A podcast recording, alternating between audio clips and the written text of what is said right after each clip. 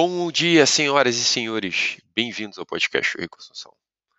3 de abril de 2021, o único das nossas vidas. Vamos aproveitar. Hoje eu queria apresentar para vocês, dividir, né, um pouquinho do trabalho que eu tenho feito nos últimos meses, e junto com, com o Tiago Torres, que é o primeiro audiobook de Sêneca em português. É, se chama Prezado Lucílio, é o nome do livro, e ele está disponível já em, versão física, né, em versão a brochura, e também e-book. Eu vou deixar até os links ali no comentário.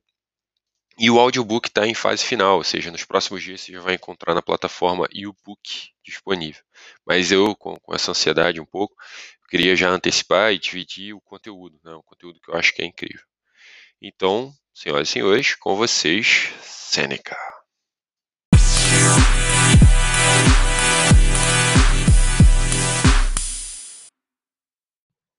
Continue a agir assim, meu caro Lucílio. Liberte-se para o seu próprio bem. Dê o devido valor e economize seu tempo, que até recentemente foi roubado de você ou simplesmente escorregou de suas mãos. Acredite na verdade das minhas palavras, que certos momentos são arrancados de nós, que alguns são suavemente removidos e que outros deslizam além de nosso alcance. O tipo de perda de tempo mais vergonhoso, entretanto, é devido ao descuido. Além disso, se você prestar atenção ao problema, descobrirá que a maior parte de nossa vida passa enquanto estamos doentes, uma boa parte enquanto não fazemos nada e o todo enquanto fazemos o que não é verdadeiramente o nosso objetivo. Que homem você pode me mostrar que dá valor ao seu tempo que avalia o valor de cada dia, que entende que está morrendo diariamente. Pois estamos enganados quando esperamos a morte. A maior parte da morte já passou.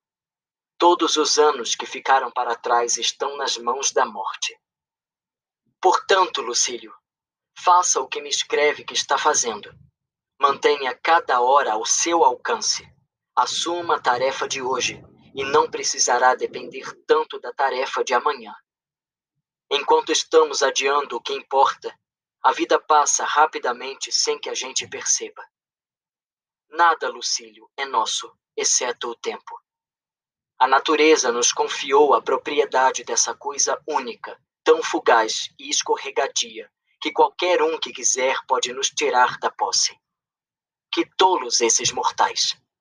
Eles permitem que as coisas mais baratas e inúteis que podem ser facilmente substituídas, sejam cobradas depois de adquiridas, mas nunca se consideram endividados ao receberem um pouco daquela mercadoria preciosa que é o tempo.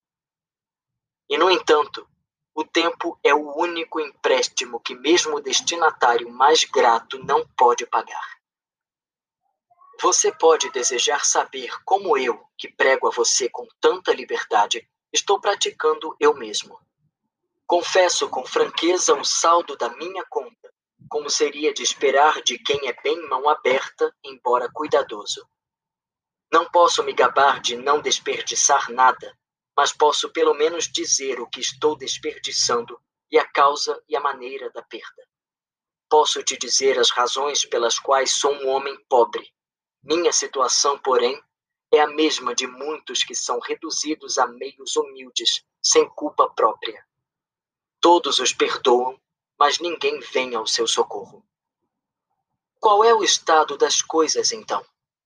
É o seguinte: não considera um homem como pobre se o pouco que lhe resta lhe é suficiente. Aconselho, porém, que guarde realmente algo para si, e nunca é muito cedo para começar.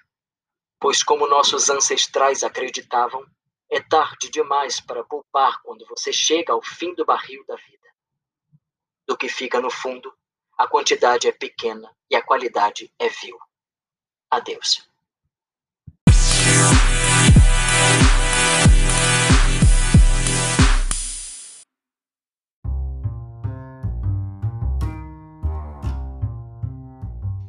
E aqui vai um pedido final para vocês. Quem tiver dicas sobre livros, acessórios, equipamentos, hábitos, astúcias, aplicativos, tudo que seja relacionado com aumento de, de, de eficácia, eficiência, produtividade no uso do tempo, do dinheiro, da energia, planejamento, criação de objetivos, tudo isso que a gente tem discutido por aqui, por favor, me manda, me manda por e-mail blog.enriquecer com H lá na frente, H E N R I Q U E C E R arroba gmail.com.